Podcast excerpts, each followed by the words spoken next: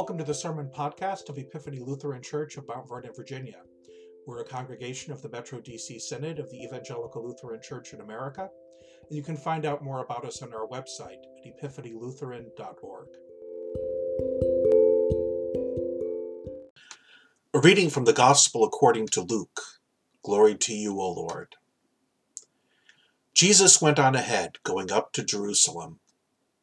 When he had come near Bethphage and Bethany at the place called the Mount of Olives, he sent two of the disciples, saying, Go into the village ahead of you, and as you enter it, you will find tied there a colt that has never been ridden. Untie it and bring it here.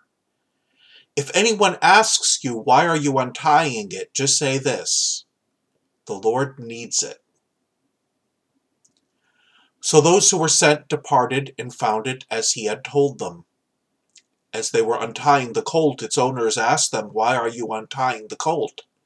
They said, The Lord needs it. Then they brought it to Jesus.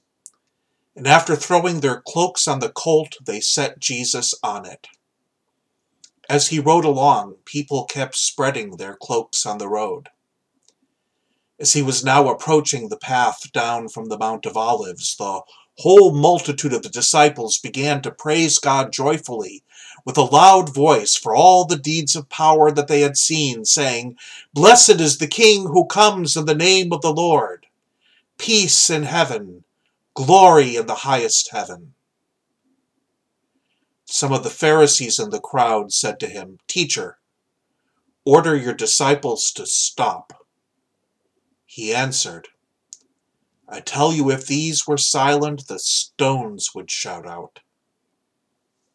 As he came near and saw the city, he wept over it, saying, If you, only even you, had only recognized on this day the things that make for peace, but now they are hidden from your eyes.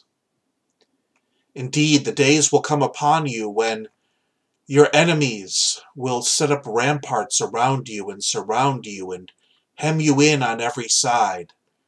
They will crush you to the ground, you and your children within you, and they will not leave within you one stone upon another, because you did not recognize the time of your visitation from God. Then he entered the temple and began to drive out those who were selling things there. The Gospel of the Lord. Praise to you, O Christ.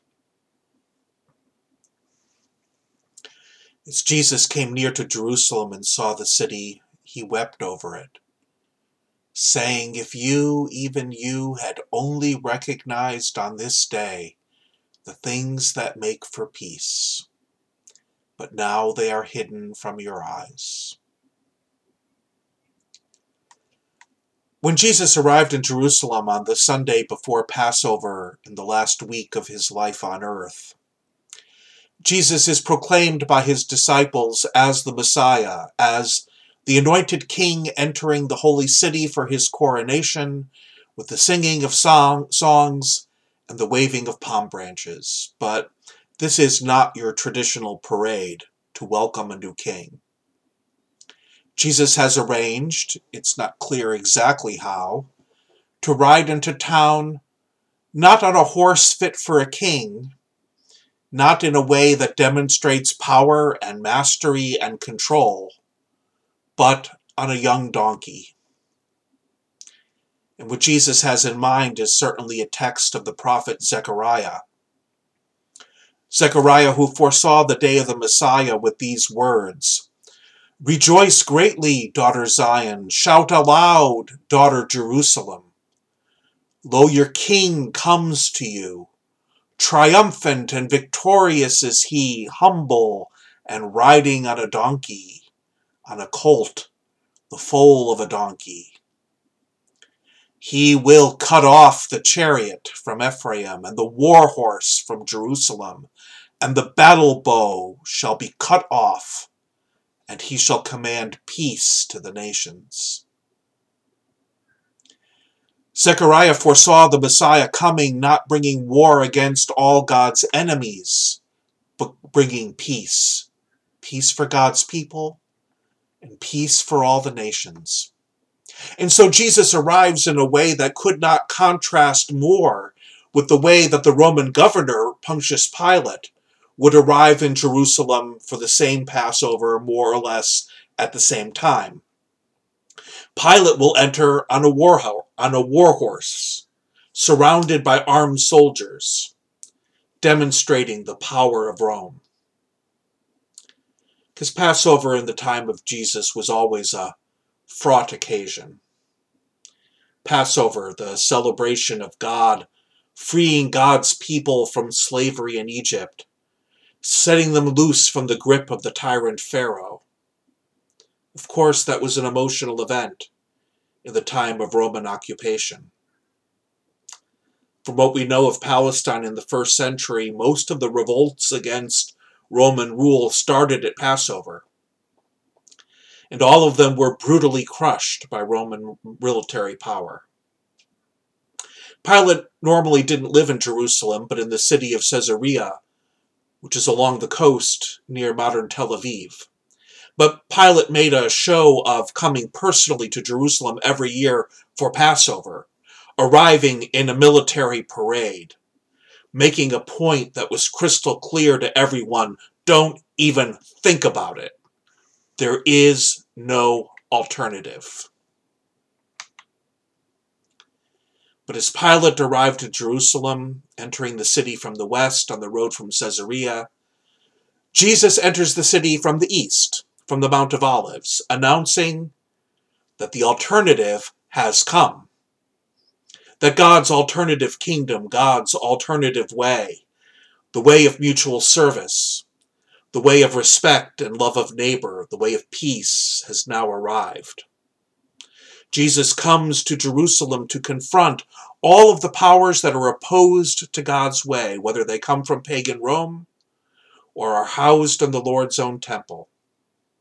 And Jesus enters the city almost mocking Pilate.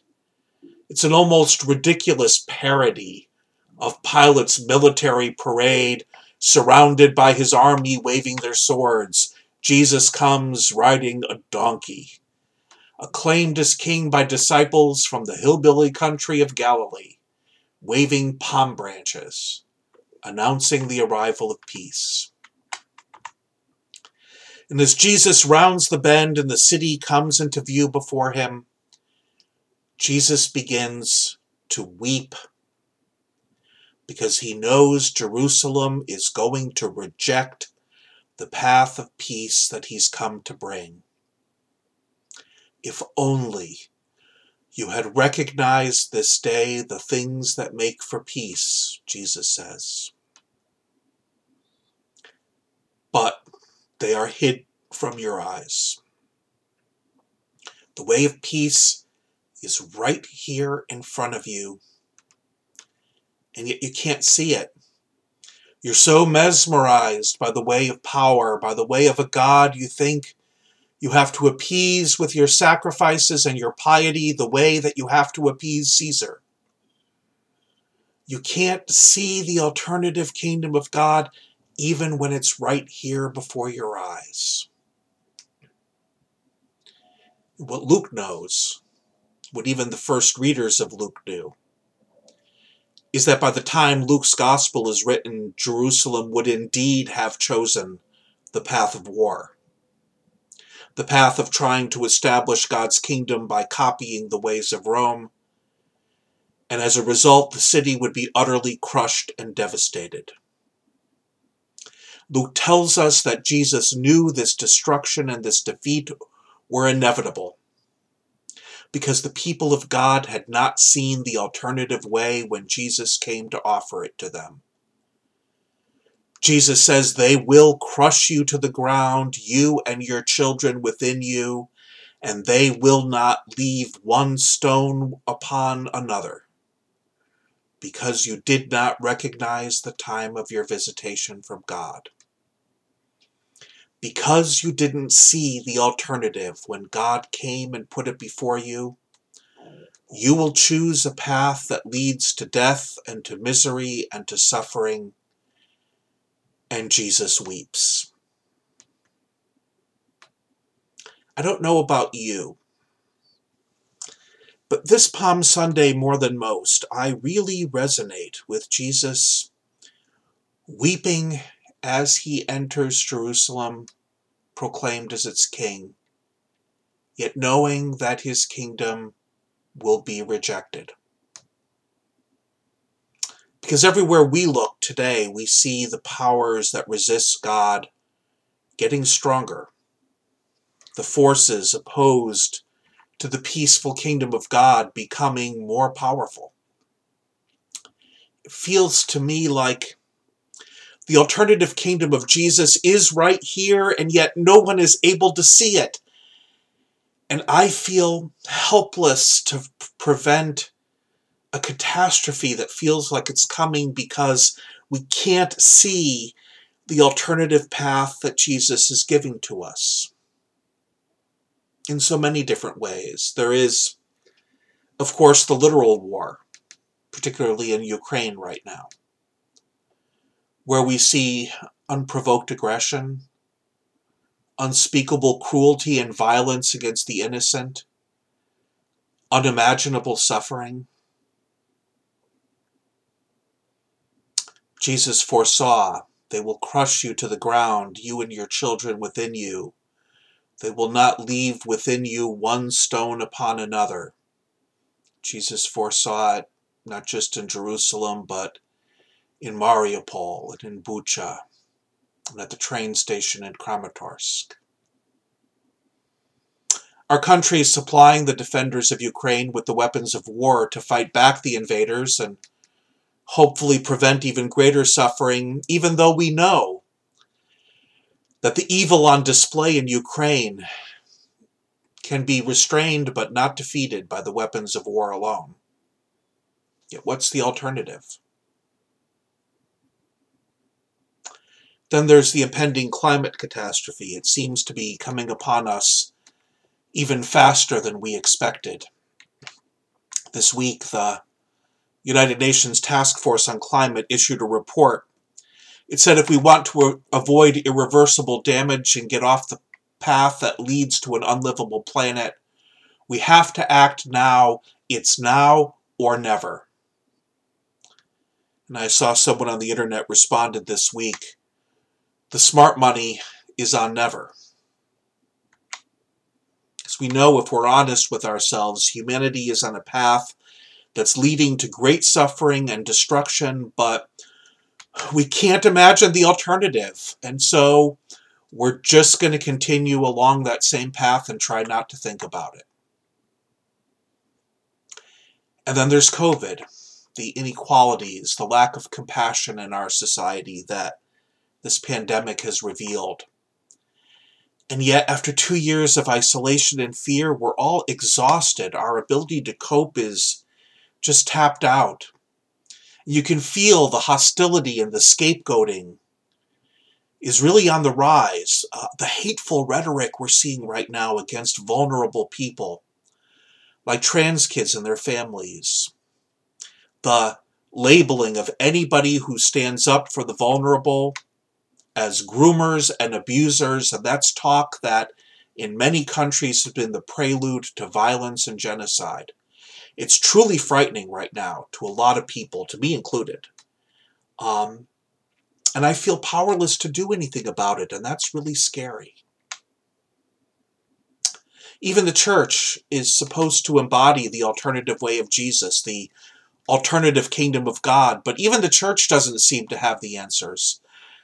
A lot of the denial and the hateful rhetoric in our world today has found a home in a lot of churches.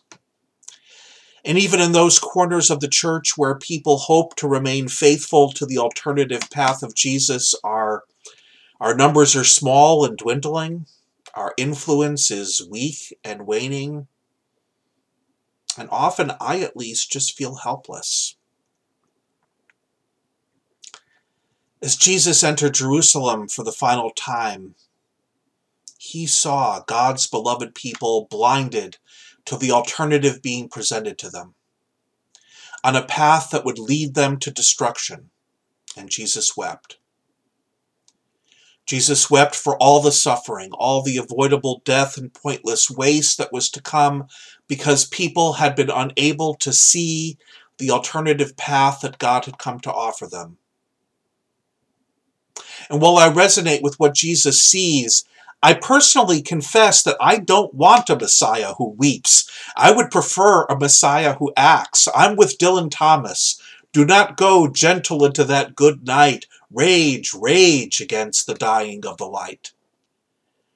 I'm not sure I'm ready to weep over what it feels like we are in the process of losing.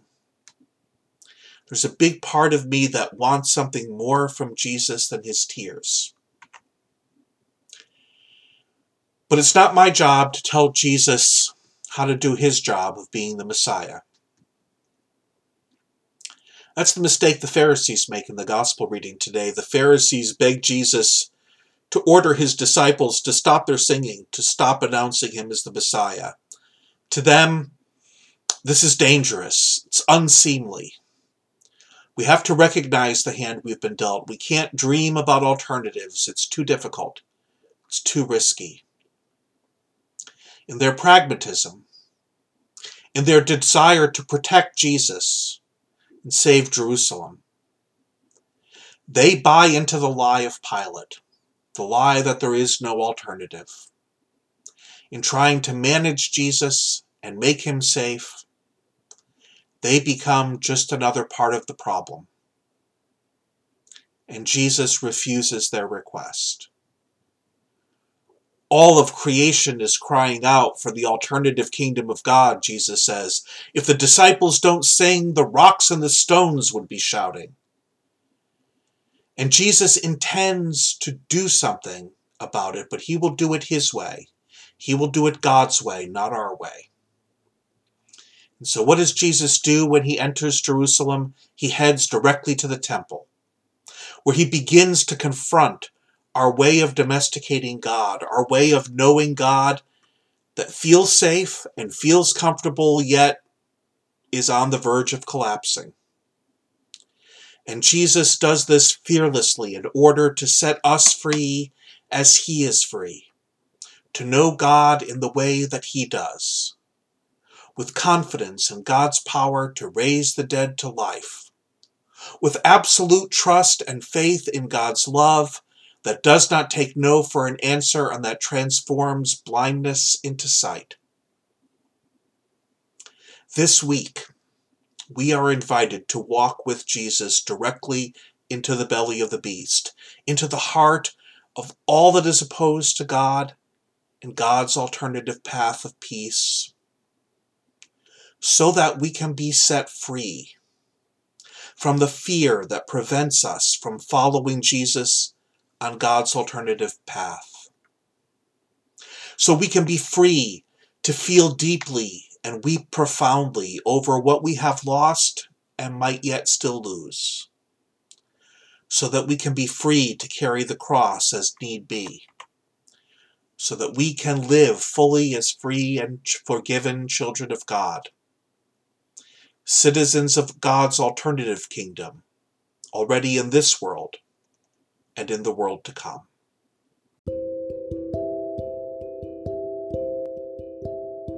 Thanks for listening to our sermon podcast.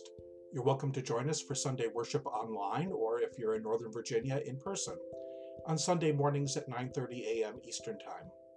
For more information about us, please visit our website at epiphanylutheran.org.